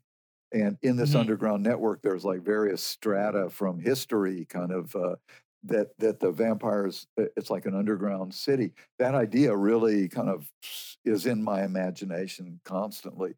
So so i said okay yeah let's do that. We'll do that. And and um th- with vampire journals the trick was okay so i wrote the script uh the trick was really to find the character of ash uh, an actor who could play ash who has like a sense of antiquity but can also be part of the modern world and we ca- we like held a lot of casting sessions in LA and didn't find anybody. Luckily, went to uh, uh, I went to London um, to work with the casting director uh, Jill Titchmarsh, who I'd worked with on uh, Dragon World uh, and some of the kids movies that I did previous. Uh, and she brought in Jonathan Morris, who was like a kind of a musical comedy guy. Um, but he had something about him that was that had the Great presence, sense yeah. of yeah of age of age and wisdom and uh, so so I was like so happy to cast him. And then we went uh, went on to Bucharest and oh and um, uh, Kristen who played uh, who played the the piano player uh, was hmm uh, really she actually was the assistant to the casting director who was like reading the off lines for the auditions that we were holding for all the characters. And in the end i just kind of looked at her and went wow you you should play this part you know and she was a pianist and, and it all worked out for her um, and then um, oh who's the actor who plays um, the young vampire uh, David Gunn. yeah, David Gunn. Uh, the, and David Gunn came in and auditioned for uh, the part of Zachary, and he had like a kind of brooding young actorish quality that that really appealed to me. And and so we had our cast. We had uh, what's what's uh, Kristen Chris Kirsten's name? Uh, I'm not pronoun- sure how it's pronounced. It's spelled C E R R E. uh, Care? Saray. Sir? Ki- uh, and is it Saray? Kristen or Kirsten? Kirsten. Kirsten, yeah. Okay, so Yeah. uh, uh, we had David Gunn uh, now with this kind of brooding quality, and uh, Kirsten Cerre, who was like the basically was reading the the off camera parts for the auditions for all the other actors, uh, but was putting so much into her readings that eventually we we had not landed on the right character, uh, the right actress for her. So I just kind of looked at her and said, "Well, why don't you come and play that role?" And so so I had the American actors. We had Jonathan Morris. Uh, went to to Bucharest and started scouting locations. And and you know, it's not gothic and and castle and all of that, but it's but we had a really great uh, gambling casino that we could use in a limited number of hours every day. We had in Bucharest, there are any millions of underground tunnels and former kind of basements and where they were printing underground newspapers and old buildings with crumbled down staircases and uh, so so the the sense of the various strata of the underground city were all there in a variety of locations that if you put them together, it would work. Um, we had uh, so then casting Ilinca Goia, who plays uh, the the kind of vampire protege of Ash. Uh, mm-hmm. She was amazing. She had a presence, and a, I said to her, she's sort of like a princess in a tower, and and always wanting to see what's outside. And somehow she captured the haunted quality of that character.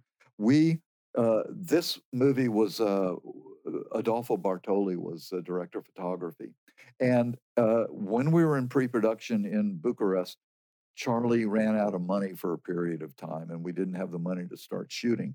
But he kept me and Adolfo there in Bucharest, and so we kept working with the production designer Vali uh, Calinescu, who was brilliant, and uh, and going to the to the library and to bookstores and looking at art books and talking about lighting and classical paintings and uh, kept plussing and plussing and plussing through like a period of four or five weeks. that We were stuck there and talking about how the shots were going to be and how the light should be.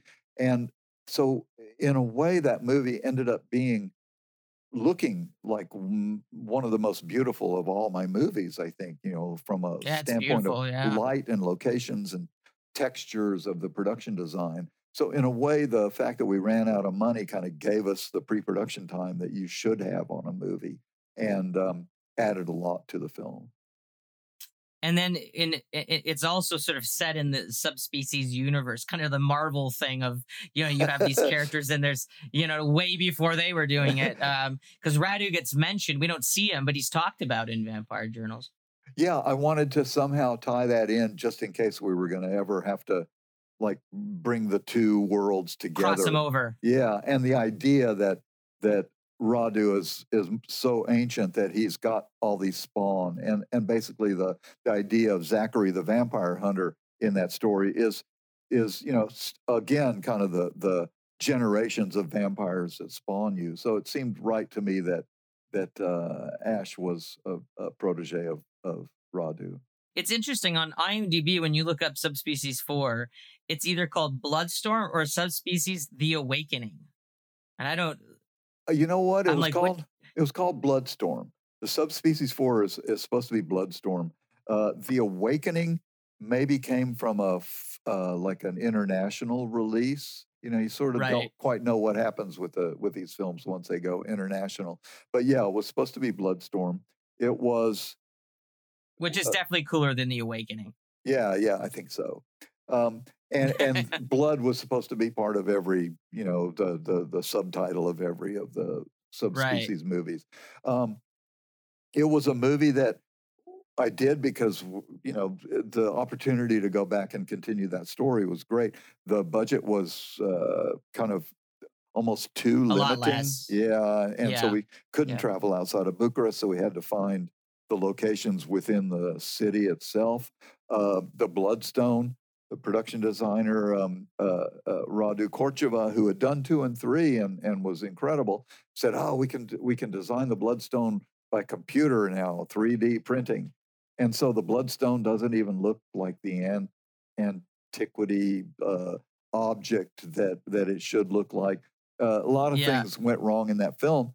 Uh, and Radu's and, makeup is is quite a bit different, kind of chalky and blockier, and yeah, the makeup is not as good. He looks uglier. The lighting is harsher. It, you know, everything about it is not quite right. I mean, I don't I don't disown the film because there are some things that I like about it. Um, but yeah, yeah, Anders yeah. is great as always. It's fun to see Radu and and and uh, to see Denice Duff do their thing. But but yeah, it, you can you can tell that you were you had a lot more limitations on that on that particular film. Yeah, yeah. Puppet Master versus Demonic Toys. So you did a couple films. You did a couple films before that for Charlie, Ragdoll, Urban Evil, Doctor Bones, and they were all kind of under like this distribution arm. Charlie was trying to do that was like sort of what like an urban uh, distribution arm of Full Moon. Yeah, there was a point uh, where Charlie had cast Mel Johnson Jr. in a film, and Mel was the cabbie in uh, in um, Hideous, I think. Yeah, but he was also the cabbie in uh, Arnold Schwarzenegger's Total Recall. Really great character, uh, and so Char- I think he talked Charlie into the idea of making a bunch of uh, kind of uh, urban uh, horror films uh, with black casts, and it was a great idea because there's like so many black actors who are really good who were not getting the roles back then. Now there's like lot of opportunity, but back then there was less Right. opportunity. Um, and uh, so for some reason, Charlie was like, okay, we're going to do it. But for some reason, then he cast me, put me in as director. Uh, uh, just maybe because he he needed something that he could trust was going to pull off this idea, Right. you know. Um, and Mel and I got along really well, and and so we started casting uh, Ragdoll, and man, it was amazing the actors and that you could get for these movies, you know. So it was really fun to do. It was like a crazy two short schedule. Uh, and and so the film is flawed in in many ways, but it also I think has some you know just great actors. James Black uh, playing kind of the the gay gangster uh, is amazing. yeah, you it's great. Yeah, yeah. Uh, yeah, yeah. And so then Mel and I and you got one. to do a, your own your your own. You got to do your own full moon killer doll movie. You know, Yeah, it's like a yeah, rite yeah. of passage at full moon. A killer. I guess so. You know, even though, uh, like I say, I hate those fucking little dolls, and and you know, sort of like I like to work with, I like to work with actors and and with human beings, and uh, and once all of that fun is done, and then you're like, oh shit, we got three more hours of puppet stabbing to shoot. You know, uh, not not my favorite thing to do, um, but but I like I, I enjoyed doing that film. It had music, it had uh, it had horror in it, it had like a lot of steady cam work that was really fun. Um, and uh, Mac Ahlberg was the director of photography, so he kind of brought that magical Mac Ahlberg look to it. Uh, and then we did Right. uh, uh, then we did Doctor Bones, and the schedule was even tighter. And I was like, well, okay, I'll do this just to see if I can do a movie in nine days, you know. And and it proved to me that I can't do a movie in nine days that I'm happy with, you know. Um, yeah. Yeah. Well, there just isn't time in nine days to get, you know, the coverage you want and the setups and, you know, you have to limit your takes and it's, it's, that's very restrictive. I mean, I know now like Charlie's doing movies for five days. I'm like, oh my gosh, like how do you, Yeah, you don't make a good you know, movie in five tough. days. Yeah, yeah, and no, and, and and a lot of these movies he's making in five or six days are like, you know, sixty minutes, not not feature length. But but yeah, that that movie proved to me that I'm not happy making a movie in nine days. I can't because I you know I still sort of have that f- film school mentality of film is an Yeah. art and camera moves are important and composition is important and taking the time with the actors to make sure you get a good take is important and all those things you have to kind of put aside in a way to sh- to finish a film on schedule in nine days. I mean, on a schedule like that, you're sort of stuck almost to like procedural television coverage, you know, over, over two shot, like just, you know, basic, basic coverage. yeah, yeah, yeah. So so that movie, you know, even as as as fun as it is to work with uh, these all black casts, and they were again really really good actors, and uh, I mean, and there were some scenes that I really enjoyed uh, shooting in that, like in the the kind of abandoned nightclub of the of the boss bad guy, you know, and that scenes like that were fun, you know, and it's always fun to put a camera in front of people and and try to make a movie. So so it wasn't like a miserable experience, but it was like a it really pushed the limits. Not your favorite. Yeah, yeah. Yeah. Um, so yeah, Puppet Master versus Demonic Toys is a funny thing to me because it, you've got two of Charlie's sort of flagship franchises, Puppet Master and Demonic Toys, both well loved, particularly Puppet Master, and kind of Char and that and Charlie's very protective of Puppet Master, rightfully so. And then you and and C. Courtney Joyner get brought on to make it, but it ends up not being a full moon movie, and Charlie doesn't end up being involved. How did that come to pass? That it that it happened that way? Charlie had sold the Sci-Fi Channel the idea of doing a Puppet Master versus Demonic Toys. And he had probably gotten paid for the rights to it, but he never made the film. He had the script by uh, Courtney Joyner. Um, and I guess he didn't have the money to make the film. So he sold the rights to that, to make that film to uh, to the producer. Uh, Was it Peter Locke or someone like that? well, Peter Locke and uh, Donald Kushner had kind of taken over the a lot of the distribution of some of Charlie's movies that he that he kind of defaulted on. Um, but no, Right. it was uh, Here it says Kirk Edward Hansen and Michael Mahoney. Uh, Puppet Master. Who's the executive producer? Oh my gosh, there was like 14 producers on that movie. Um, yeah, the top one is uh, Jeff Jeff, Franklin. Yeah, Jeff Franklin. Okay. So Charlie had sold Yeah. the rights. Charlie had sold the the rights to make that film for Sci-Fi Channel to uh, Jeff Franklin, who was a producer of notorious low budget uh, TV series. So I said, okay, I'd like to rewrite the script of Courtney's because I I felt like it needed some jazzing up or something, or a little touch of me or something. I don't know what. Um, and I kind of I think I pissed off a lot of Puppet Master fans by kind of emphasizing kind of the humorous aspects of the of the toy Right. company. Um, and you know, Jeff Franklin fucked it up completely by casting Corey Feldman, and then by throwing the Who, one two. who's so who's so weird in the movie. Feldman just seems like it's like he's on a different planet in the film. It's like Yeah, it's yeah, he was he was strange, and and then Jeff Franklin like totally threw a whammy into it by casting uh, uh, Sylvia Suvadova to play the cop. And Sylvia Suvadova is a wonderful person and a really good actor, but she's from uh, Czech Republic and has a- an accent and is not like a LAPD police officer by any means. Um, right. If I had Yeah. known in enough time that that she was the character, I would have rewritten it, and she would have been a spy from Eastern Europe, and everything would she would have not seemed like such a weird addition to the movie. Um, we had to Yeah. re- revoice her, and, and she's a incredibly good actress, and I love her, and and so I'm I'm not dissing her in any way, but she was badly miscast in this film, as was that- uh, Corey part, yeah. Feldman, yeah, and Vanessa Angel's pretty. Her performance is kind of fun. She kind of feels totally like she kind of found the right vibe. yeah she got it and she and i you know i said uh, she should just be like a very like a little shirley temple girl who never grew up you know uh, and and she got it and she was great uh, but jeff franklin and his crew we were shooting in bulgaria and uh, he had shot two movies before uh, uh, puppet master versus demonic toys and probably spent all the money on those two movies by the time it came to Puppet Master versus Demonic Toys, I was fighting for every inch I could get of budget to, for the sets and all of that. And Right. I found Bulgaria to be not, uh, it wasn't like shooting in Romania where you've got all these artisans that are incredible at their jobs. Uh, it was a much more uh, low budget and tawdry sort of affair. The guys who were who did the the toys were not that.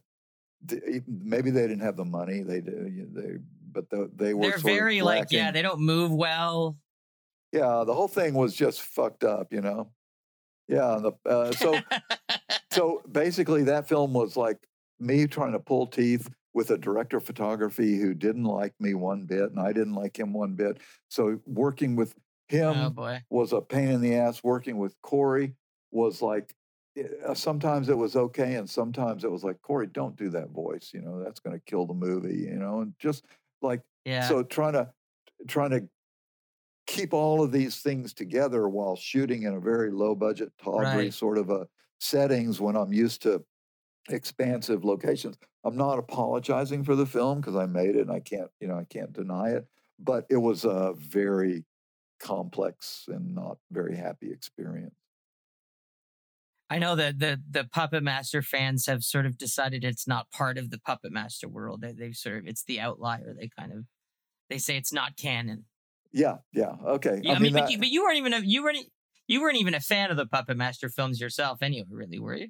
No, I wasn't really. I don't like puppet movies very much, and and you know, even even the first one, uh, Puppet Master, which kind of set it all going and was made by David Schmoeller, who's actually a decent filmmaker, was you know just didn't I didn't respect those movies all that much. I haven't seen actually the World War II set one that Dave DeCoteau did, which I hear is good.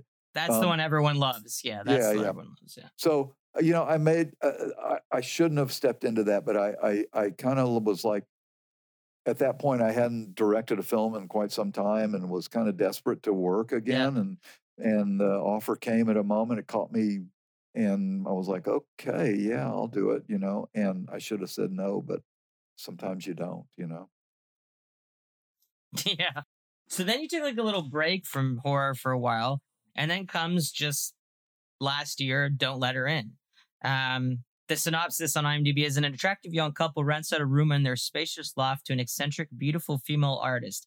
They soon live to regret it. Slowly but surely, their seductive new tenant invades their minds, their beds, and the very fabric of their lives. So it's sort of a succubus kind of story that you were you wanted to go for here, huh? Yeah, basically, uh, you know, the new this new generation of what of the movies Charlie was making, he proposed to me, we're going to shoot them to be in two parts because now streaming, everybody loves TV series. Uh, but you know, TV series of two parts is not a TV series, really. So yeah, there's a totally. bit of a miscalculation, and and two parts only have to be thirty minutes each, so it can't even, when you put them together, add up to a full feature. But for me, uh, the idea of okay, six day, you know, he, he proposed what five days. And I said, Oh, I'll do it if you give me six days, you know? Yeah. Because uh, by this time, I had for 10, 15 years or something, I'd been doing kind of behind the scenes documentaries for the Disney company about, you know, like Walt Disney's, uh, the artists that worked for him, the studio back in the 30s, blah, blah, blah. Like right. a million little bits and pieces of documentaries. And, and it was fun and I learned a lot doing them, but I was ready to direct again. Uh, and we were talking about subspecies number five. We've been talking about it for years, but uh, but COVID kind of put it on the back burner again for another right. bit of time. But Charlie said, "Hey, you want to do one of these movies? Uh, propose me some ideas." So I proposed him an idea of like the roommate from hell that really is from hell, and he said, "Okay, yeah, I like that idea." So so uh, basically, I wanted to do kind of a demonic possession succubus story I knew for six days it had to be like one location. One location. Yeah. Had to be a limited number of cast members just because for me, then I could concentrate more on the performances and on the, the kind of style of the film. Um, and so then we set out looking for locations. I wanted it to be an old loft. In my mind, I remember the days of the of the LA Arts District when it was really seedy and there was like loft spaces everywhere and uh, so i went down and started looking for lofts and you know it's like everything is now you know just built up and the old places are torn down yeah but i found this one loft uh, on i can't even remember the street now but this one loft that that is still there. It's an old warehouse building. It looks like it looked back in the 1940s because the guy that owns it. The Stackman building, right? Yes, yeah, yeah. Or Starkman. Is it Starkman or Stackman?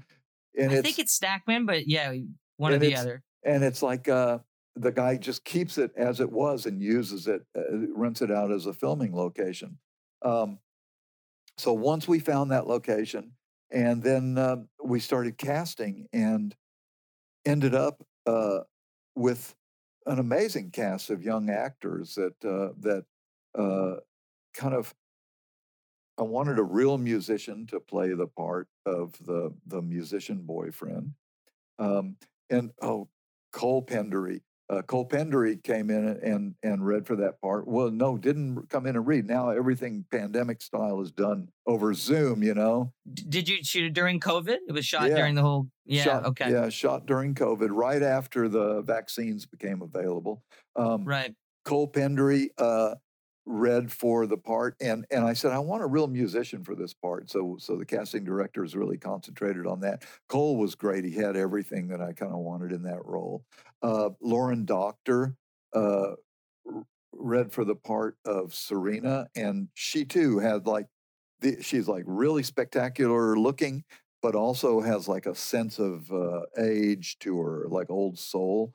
Um, and so she was great. And then Kelly Curran uh, read for the part of Amber, and she was so natural and so kind of innocent, perky that her against Lauren Doctor seemed like the the perfect thing to do. So we had the three cast members, and um, and Charlie wanted to use his uh, you know favorite fast cinematographer Howard uh, Wexler, and I was sort of a, a, little suspicious of Howard Wexler at first, but uh, ended up liking him a lot. And uh, after working with Adolfo Bartoli, who could take three hours to light a set and leaving you like two hours to shoot, you know, three pages or four pages of material. Unlike Adolfo, Howard could light a set so fast and, and turn around and do your close ups, everything uh, so quickly that it sort of freed me up to uh, to really get a lot of coverage. And basically, we shot with two cameras and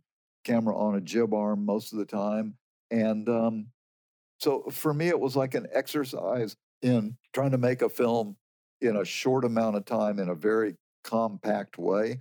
I don't know if you like the film or not, but I, I, feel like it's it's pretty effective. It's a little bit of a Rosemary's Baby kind of uh, wannabe. I think it's definitely one of the stronger efforts, you know, in, in the in the sort of full moon era of like these, you know, no time, days. no money. Yeah, because I remember I, I, I read that you I read that you said you were hoping to kind of return to sort of the full moon roots with the film, and, and I think and I think you did that. Yeah, I wanted to make a a, a serious, straight ahead movie that had like decent performances, believable performances, a location that that has some magic to it, and I think that that building definitely has some magic to it. And uh, the production designer uh, Dave Lowe kind of really, you know, with no money, kind of brought a lot of production value to it. And uh, Howard really did well by me, you know, to light the thing. And it's always a struggle, you know, to you got like some night scenes in this place and some day scenes and we don't have the money to to black out windows and so you have to all, always you're kind of trying to figure out how to schedule a day so that you're shooting the shooting the day scenes during the day and then somehow you know have time still to do the night scene so it was a it was a, a real challenge but uh, it was it was fun to do you know fun to get back in the seat again and, and make a movie and so, what's next, Ted? You have a, are you doing another subspecies anytime soon? Will we be revisiting the world of Radu? Yeah, right now uh, we've got our team of uh, production guys who are uh, working with us to to help us make a movie outside of the country. Uh, we're working uh, with a Serbian production company. Romania is now too expensive for us, and uh, Moldova is cheap, but a little too close to the conflict now. Um, so Serbia, we're going to try to shoot it in Serbia. Uh, we're kind of working out uh, kind of how to get all the locations that, that I'm hoping to get uh, for the budget that Charlie's hoping to get, and we're planning to shoot it probably in June of this year. Anders is on board, Denice is on board, Kevin Spirtas is on board, and um, we're going to go do it. Well, I can't wait to see it. Me too. Me too. And I think a lot. I think a lot of fans are going to be excited to to have that the gang back. So, uh, you know, we'll we'll anxiously await that. Thank you so much, uh, Ted, for for coming on the show and, and for chatting with me about uh, about your films. I really appreciate it. It's been great. Sure thing, Kevin. It's really been fun. Yeah, yeah.